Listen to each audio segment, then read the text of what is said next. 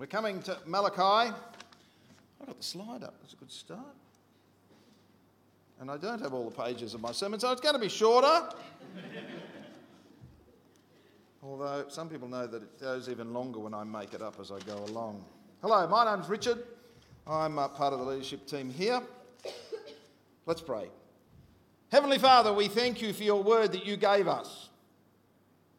We thank you for thousands of years of men and women, we believe, writing down your inspired word to us. And Father, we ask that we might learn something about it this morning as we look at this book of Malachi. Father, we thank you that your word to us is always relevant, and uh, we ask that there's something for us this morning. We pray this in your Son's name. Amen. Okay, let's look at the next slide. Well, there we go. Malachi, as Jim said, easy to find. Go to the start of the New Testament, then go back one. This is the last book in the Old Testament, as we have it. And what's interesting about Christians, many Christians are really good at knowing about the Old Testament history um, from sort of Genesis through to about David. And then it all gets a bit hazy.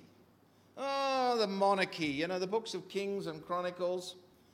Um, Jim's our expert on that. He teaches that at Word of Life. And uh, maybe it gets hazy because things get a bit sort of difficult during that period. It's hardly the shining light. And uh, so there's a timeline. The scale is not um, consistent. And I got to stand here because I tend to wander around and then people whinge that the recording has these long silences when I'm standing over here. Um, so you can see on the uh, timeline um, Abraham, Moses, David, those gaps are not um, even. And then suddenly the kingdom divides. It all sort of fell apart under Solomon's sons. Um, the northern kingdom broke away, that's Israel, the 10 tribes they were called. And you can see that that line's pretty short and it disappears um, at about 722, 721 when they went into exile. The Assyrians took them away and they basically integrated and never came back. The bottom line, the blue line, took the southern kingdom, it goes on longer. A couple of the major prophets are noted there Isaiah and Jeremiah. And then it too falls, about 587, 586 BC. It went into exile in Babylon. You probably remember the stories of Nebuchadnezzar. And a remnant, a small percentage of the people, the families that went into exile, came back uh, gradually over the next century. Um, some came back earlier, some came back later. Um, there's a prophecy about the temple uh, the exile being 70 or 72 years. That's the period that the temple was not being used. And so there were people back before that period concluded. And then you can see Nehemiah marked there, and that will be important in a few minutes. Next slide. These are the bits that I haven't got notes for. Something went wrong with my printer. We've had our grandchildren staying. We had six children under five staying for a fortnight. If you think you know what chaos is like, you may have to come and see our house um, who tidied it up again. But my granddaughter, who's 18 months old, loved coming into my office and pressing buttons. and she the printer's down at her level. So every time I went in there, something had happened to the printer. So I don't know what she'd done to it, but it's printed most of my sermon, but not all of it. Anyway, I'm making it up as I go along. This is a timeline. It's one bloke's impression of the timeline. There's a bit of debate about how some of these prophets fit in. Um, some of the ones before 721, if you can see the numbers there, were prophets to the northern kingdom and some to the southern kingdom. Um, after the northern kingdom disappeared, of course, the minor prophets spoke only to the southern kingdom. Um, and then you can see in 586 uh, the start of the exile, and uh, Obadiah falls after that. There's a lot of debate about where Obadiah fits. Um, it's a really interesting book. I've preached on it here. Um, it's really written to the Edomites, and we don't know where it fits. A lot of people put Obadiah earlier. And then we have some prophets that appear right at the end of our Old Testament, and they are the minor prophets who spoke to the returnees. So we've got Haggai, Zechariah, and then Malachi listed there at the end. Okay, next slide. Was it the last book written? Well, we don't know. We do know about how it fits in in terms of its dating. Now, the problem with Malachi is that for many years people wondered if this was a real bloke. The word Malachi in Hebrew um, is actually messenger of me. In fact, angels are often used by that term of malach. And it's a bit confusing because the word melech is king in Hebrew and they don't have any vowels, so you've got this sound, mm. And the difference is between the guttural H sound they've got and K. Um, so it sounds very much like my king as well. But this is my messenger. And a lot of people thought, well, maybe this is just um, a, a, sort of anonymous bunch of documents that have come down to us. In fact, when they look at the latter parts of Zechariah, which is the book immediately before it, some people considered that Ezra, when he was putting the um, Hebrew Bible together, has sort of come across a bunch of prophecies and sort of thought, what do I do with these? And he's tacked a few onto Zechariah and then he's put the rest of them in a bundle and called them my messenger. Um, the problem with that, in a sense, the flaw is that there is no other book in the Bible that has pseudonymous authorship. Um, all of the other minor prophets have the names of the prophet, and so it's not consistent. However, it's possible, though probably not my leaning. Um, we know nothing about this man at all, and it's a male name. He's not mentioned anywhere. There are no kings, there are no events mentioned in the book of Malachi that allow us to sort of firm up exactly how it fits. The question that comes down to us does it matter if we don't know anything about him and it's sort of basically possibly anonymous? And this comes down in part to the opinion of the way you read the critics.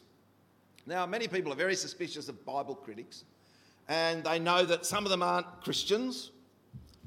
And so those sort of people often are extremely valuable academics and they come to the Bible in the same way that me might come to, say, the Egyptian Book of the Dead, an ancient document. They read it, they look at it. And some of these people are excellent textual critics, they're very good at looking at documents.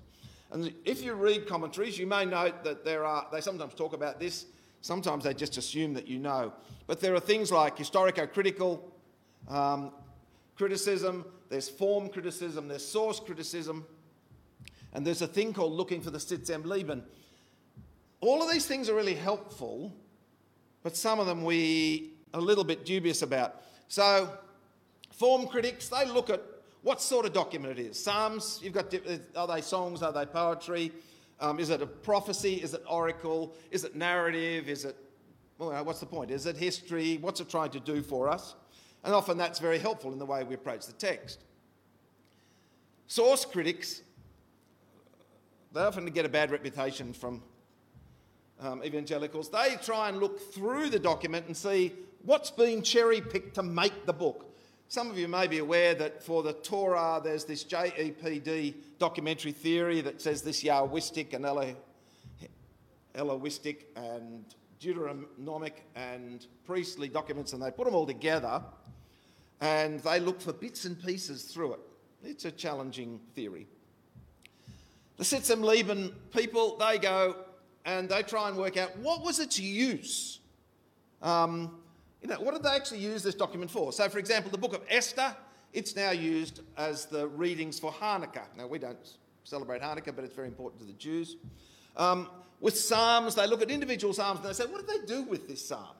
And some of them they say, oh, well, these they sang as they went up to the temple, so they're called the Psalms of Ascension. You'll find them in a bunch. Some of them are called coronation Psalms. That looks like they're talking about the king. And they seem to occur at the beginning and end of sections of the Psalms, which is broken into five books. The historical critics, well, they try and look at the background. And in a sense, most evangelical critics tend to be the historical ones. They're looking for what was going on at the time that this book was written, and I'm going to tell you a little bit about that. So, you possibly are a bit like me, and I'll declare my position. I'm probably what's called a canonical critic. Um, it's a name we've sort of been made up, and some academics don't like it. Canonical criticism says that we've been given this document, and it's gone through a lot of processes, but ultimately we believe that God has inspired the document as we have it. And so the fact that, in a sense, the Old Testament priesthood, about 200 BC, we think, included Malachi in what they call their canon, C A N O N, means that for us it's authoritative. It means that it's inspired and it means that we include it as part of our documents. Now, the New Testament, it went through a process of uh, inclusion in the canon. And in a sense, the idea of the canon is a little bit of a circular argument because we sort of we see, hold, believe it holds authority because we believe that it's um, inspired, and uh, that's just sort of how it works. And you can talk to me about that later if you're interested. The interesting thing is that there is still some degree of argument about what we include in the canon. And believe it or not, Luther wanted to throw the book of James out. Now, Jim would be terrified if you did that. Very sad. Doesn't want to lose his namesake. He likes it, he's preached on it. Um, he didn't like James, but the New Testament would be much poorer if we left it out. Um, in the early few centuries, there was a, a bloke that I would regard as a heretic called Marcion. He wanted to throw out all of the Old Testament. He only kept, kept very little. He kept Luke and he kept Paul. He kept Acts, I think, and he threw all the rest out. So that's a pretty limited canon. Um, he had his reasons for that. So in a sense, what we've done is we've come down to what we believe is the canon. We believe it's inspired, and so we accept it as that. So, does it matter that we don't know who he is? I don't believe it does. Next slide. So, I talked about biblical criticism. What about a date? What slide number is that? Six? Right. Okay. So we're really guessing in terms of our estimate of Malachi's ministry.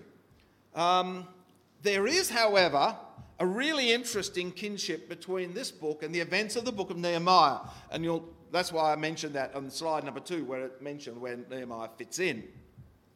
The same religious and social conditions that Nehemiah talks about are exactly what Malachi talks about. And Malachi may have instituted um, his social and religious reform program to correct exactly the things that Malachi was preaching and writing about. And it may have been that it was Malachi's sort of needling that made him move in that direction. Now, we know the date for, Mal- uh, for Nehemiah um, because of the documents we have, and we've got pretty good dating of the Babylonian kings as well. And so we know that Nehemiah came into Jerusalem 444 BC. So Malachi, we think, must be a similar sort of period. It's normally dated between 400 and 450 BC. That's going backwards, obviously, from 450 to 400. And the slide that we had, that slideshow, the timeline, it dated it at 420, but that's fine. Next slide. Okay, so the structure of the book. Book is made up of a series of disputes or debates. These debates are going on between Malachi or Yahweh, Malachi is speaking on Yahweh's behalf, and he's speaking to a bunch of um, people that had come back from the exile. There'll be a test on that next week. Make sure you read it carefully. Um, stuck at the end of the disputes are a couple of appendices, and you can see that there the disputes. We won't look at those this week because it take too long. So, the two very short appendices that were read for us this morning are one, a reminder to remember the law of Moses, just one single sentence, and the announcement that Yahweh is sending Elijah before the great and terrible day of the Lord.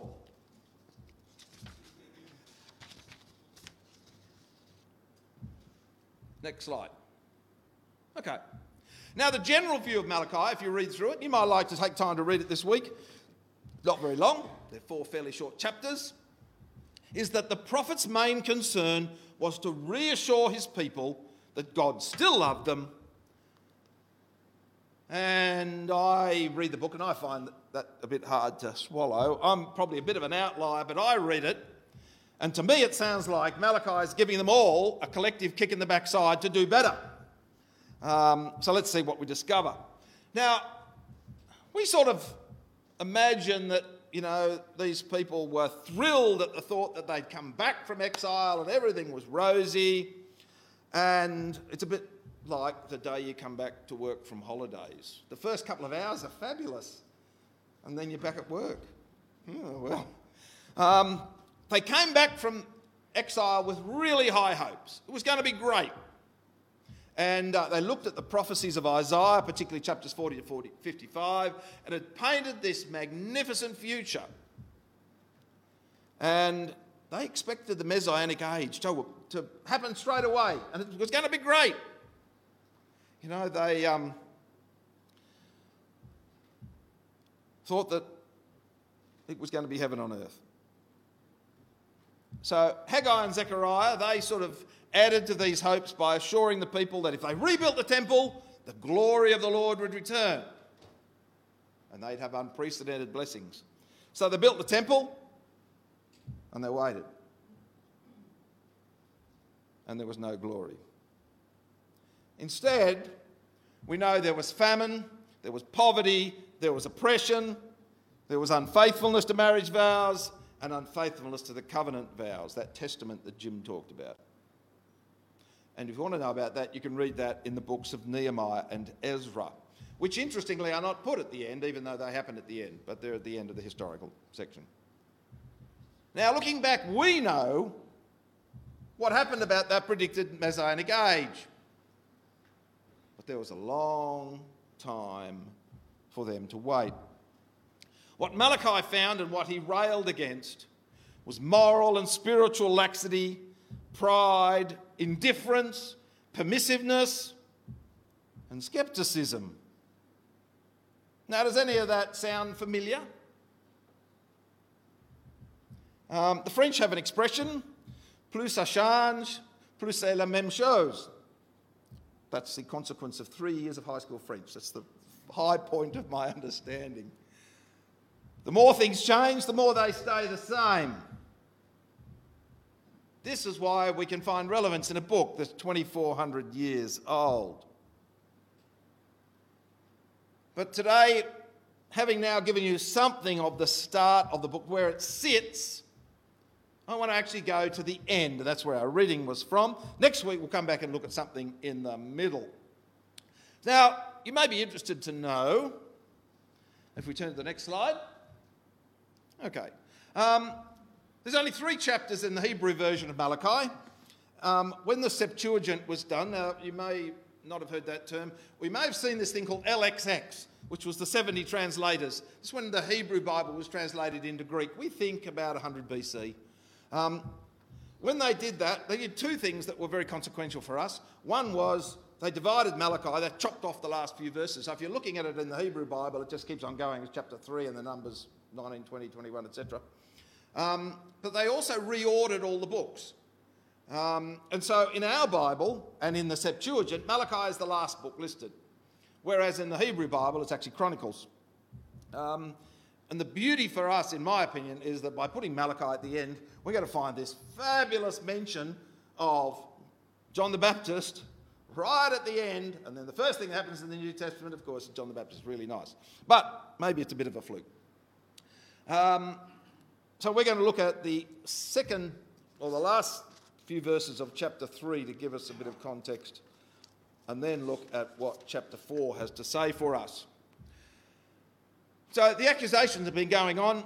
This verse 13, I'm going to read from 13 to the end for you. You have spoken arrogantly against me, says the Lord. Yet you ask, what have we said against you? You have said it is futile to serve God. What do we gain by carrying out his requirements? and going about like mourners before the Lord Almighty. But now we call the arrogant blessed. Certainly, evildoers prosper, and even when they put God to the test, they get away with it. Then those who feared the Lord talked with each other. This was a verse that Jim quoted. I thought it was verse 18, but it's verse 16. Very good. And the Lord listened and heard. A scroll of remembrance was written in his presence concerning those who feared the Lord and honoured his name. On the day when I act, says the Lord Almighty, they will be my treasured possession. I will spare them, just as a father has compassion and spares his son who serves him. And you will again see the distinction between the righteous and the wicked because those who serve God and those who do not. The premise is stated in verse 13 Your words are strong against me, says Yahweh. In verse 13, um, depending on the translation, Yahweh accuses his people of murmuring against him or speaking against him, or in this case, speaking arrogantly. The translators struggle a little bit with this. And so in some of the older texts, it's got this word murmuring. But one of the commentators wants to point out that we sort of think of murmuring as just people muttering and you know, just grumbling at the back. This is not that. This is more. This is not just a disgruntled complaint, it's more like a bunch of military officers doing the preparation for a coup. This is setting up to break away. The prosperity of the wicked and the arrogant was a problem for the psalmists. They struggled with that a lot. You'll find that in the Psalms. And it's a problem for the people in Malachi's day, and for many Christians, it's a problem as well. Basically, in verse 14, the people are saying, It doesn't pay to serve Yahweh. In verse 15, they're really asking the same question Habakkuk asked Why does God allow these evil people to prosper? And also, Christians are still asking that question today. Now, this is a very transactional view of serving God. This is the what's in it for me view. The short answer we might give is well, there's a lot. A relationship with God now and an eternity with Him. But we know that there are sections of Christianity who are looking for blessings and prosperity now. We might have time to have a look at that next week. But in summary, my rather harsh answer to that attitude is we need to believe because it is the truth, whether or not it's got any benefit in for you at all.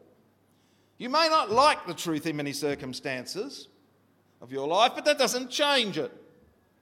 Jesus said, I am the way, the truth, and the life. And I think rigorous theological study exports that. Now, I'm not trying to preach some sort of thankless, grudging acceptance of God's um, authority and rights, but ultimately, the truth is the truth. Now, I might have been annoyed when I got COVID, but merely saying I didn't want it didn't change anything. Anyway, back to Malachi, and we're at verse 16. We've got a contrast here with the righteous. So, one of the problems that he's facing is the struggle with moral and theological values. No one seemed to be able to distinguish right from wrong, or the righteous from the wicked. We've still got that problem now. Now, by definition, a righteous man in the Old Testament, in case you're interested, is a person who is faithful to his covenant relationships. The wicked, well, they were the enemy of those people. They broke their covenant and they sought unrighteous, unlawful gain at the righteous man's expense. Now, a righteous man in the New Testament, again, it's a covenant relationship, but this time, the new covenant, that relationship with Jesus. Next slide. Okay. So, we move to chapter 4, which is where I'm reading from. And suddenly, um, as is the case in many other prophetic works, we sort of move really suddenly. There's this big transition to a section that brings warning and hope together. And I think maybe that's why those Septuagint translators decided to start a new chapter at this point. First, there's the warning complete destruction. Surely the day is coming, it will burn like a furnace. All the arrogant and every evildoer will be stubble. And the day that is coming will set them on fire. Not a root or branch would be left in them. I can tell you, I've been to a number of fires with the RFS over 40 years. Um, when the roots of trees get fire into them, that's a real problem. And they do. And it, uh, the fire then manages to travel through the ground, and you think you've stopped it and you put it out, and then suddenly it's alight over here again, is a real problem. So trees do burn underground. And a little bit of a detour here in verse 2. I've put the quote up there. Um, some of you may have been here on Christmas Day. Um, I talked, well, I thought I talked briefly, but my son was at me I went on and on, so anyway. Um, from I talk about Hark the Herald Angels Sing. This is the verse that is the inspiration for Hail the Sun of Righteousness, light and life to all he brings, from verse 2. But for you who revere my name, the Sun of Righteousness will rise with healing in its rays. You'll go out and frolic like well fed calves. I think the only person who frolicked like a well fed calf at Christmas was my grandson. You may remember him in the front here dancing. I don't know what was wrong with him, he wouldn't shut up and stop. Okay. Um, now, I don't think Micah knew how this was going to happen. Micah is just a conduit of a message. Something amazing is coming, and God will honour the prophecies He's given to Isaiah. And then suddenly we come to those last three verses, if you want to look in your Bible, from 4 through to 6. These are the appendices, the extra bits stuck on. Uh, verse 4 Remember the law of my servant Moses, the decrees and laws I gave to Horeb for all Israel. Really odd. I mean, it's just put there. Don't forget, though, is really what he's saying. I want you to remember your Bibles. Thank you, Jim, for talking about that. Then the second appendix an oracle, that's a prophecy of the future. See, I will send the prophet Elijah to you before the great and dreadful day of the Lord comes. He will turn the hearts of the parents to their children and the hearts of the children to their parents. Or else I will come and strike the land with total destruction.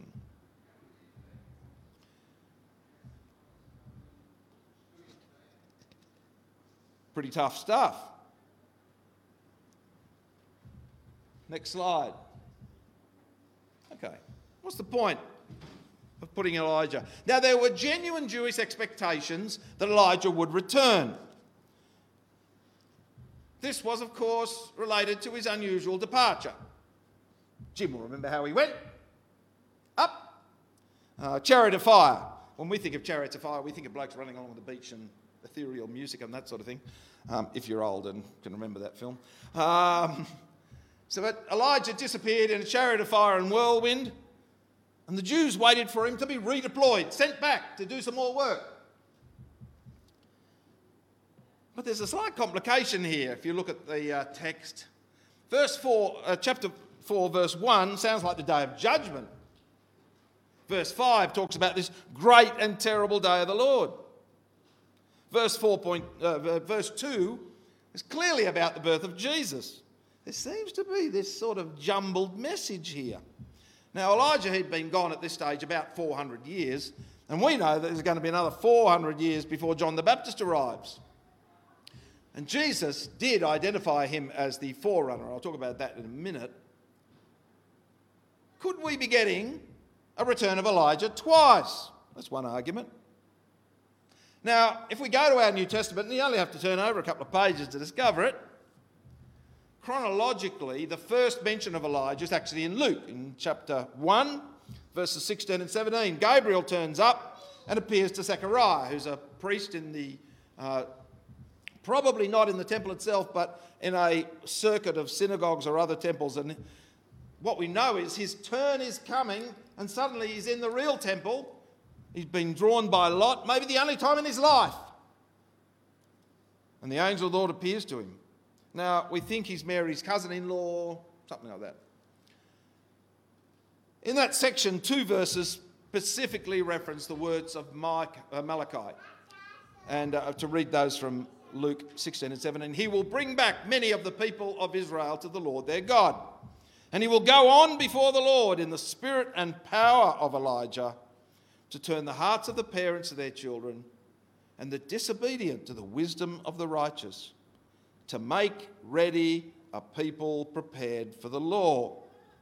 Now, it's interesting and it's important to note that Gabriel doesn't say that this child is actually Elijah reincarnated. This is someone who will do God's work in the spirit and power of Elijah.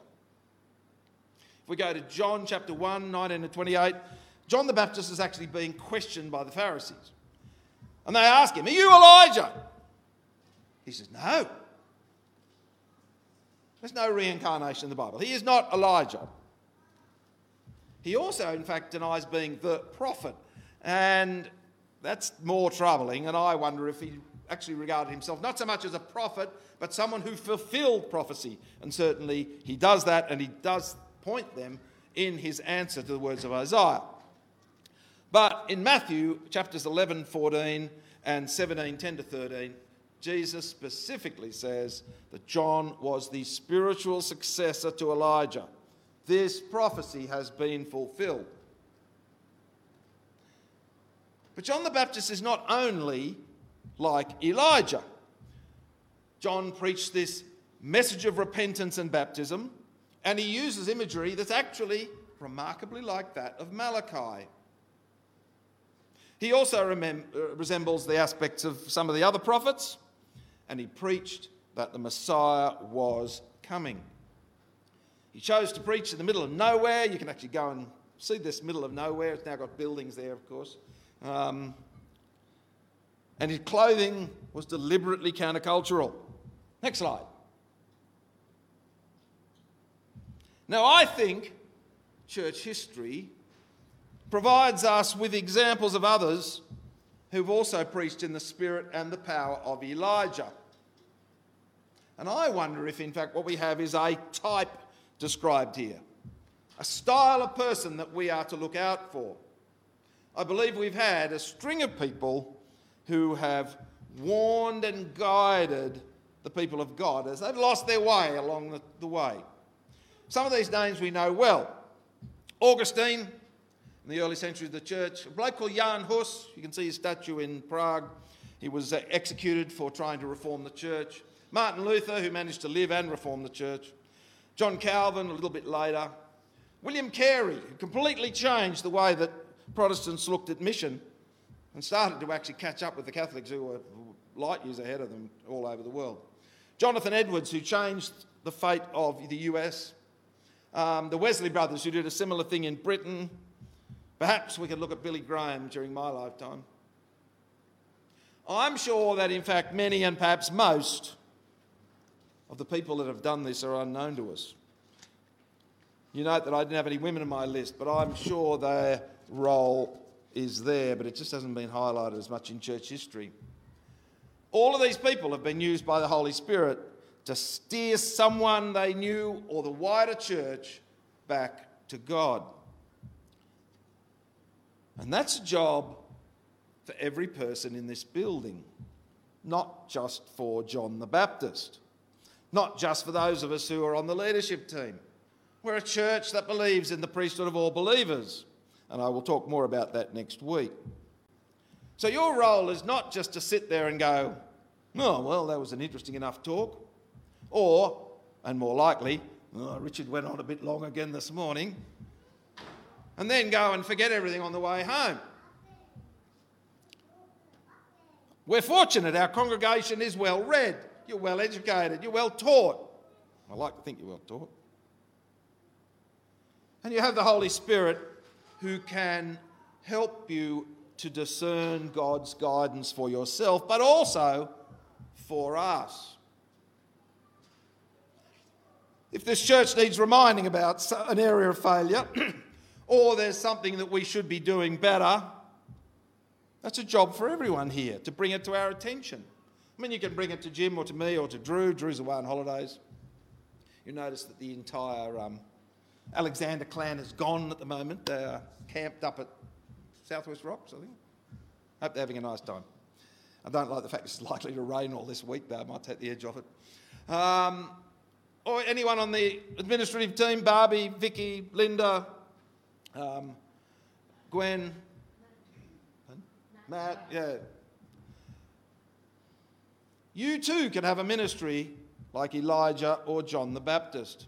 Now, evangelism, of course, fits into that because evangelism challenges people's thinking. In a sense, that's what John was doing. Now, it doesn't have to be loud and it doesn't have to be on a street corner. It can be reminding what God has done for you. Not everyone is ever going to be as gifted as Billy Graham. But if you read in the book of Peter, it says we've all got to be ready to give a defence of our faith. One small practical aspect that you saw on the screen earlier in a fortnight, we're going to meet to discuss that possible role for Chris and Carol Gentle. Now, we pray for God's guidance, and we pray in particular for God's guidance at our meetings. And our aim is to see that through the hearts and minds of those who are present. Um, so I invite all of you here to be a part of that if you want to come along. Um, I'll admit that because we're a Baptist church, part of our constitution is there's a limitation on who can vote. But we do want to hear what everyone has to say. Um, and perhaps it's even more important if your opinion is different, your perspective perhaps different to others. Now, I don't really dress like John the Baptist, though I'll admit if you turn up at our farm when I'm working on the farm, I do dress a bit roughly. My wife likes to remind me. Um, but our society, like Malachi's, struggles with what is right and what is wrong. We are called by Jesus to be countercultural. Now, verse 18 of chapter 3 calls us to demonstrate a distinction between the righteous and the wicked. It tells us there is one. And we know that it isn't just wearing this outrageously scratchy clothing that John had. We need to be visibly different to those who do not know Jesus. And that's hard. Most of us want to be normal. You know, we mostly want to fit in. But we will be different because we're followers of the truth of Jesus Christ and Jesus' truth challenges what I'll call the standard Australian worldview. Today we've seen three brief examples Malachi, Elijah, and John the Baptist. All of them presented challenging messages, and all of them will be counted among the righteous. Let's pray that we are counted among the righteous as well. Let's pray. Heavenly Father, we thank you that you give us the strength to be your people and to be different to others. Father, we pray that we are different, that we are living lives that can be described as those of the righteous and not like those of the wicked. Father, we pray for us as we live in a society where some of these descriptions are quite conflicted where we find ourselves often in difficult circumstances. But Father, we thank you that your compassion for us is eternal and overwhelming. And we thank you for the salvation that allows us to have the Holy Spirit and to live lives that can make a difference. Father, we pray that we may not be as loud and as visible as Elijah or John the Baptist, but Father, that we can make a difference. We pray that we do that for you and for your glory. Amen. Okay, I think we're going to sing again. Is that right?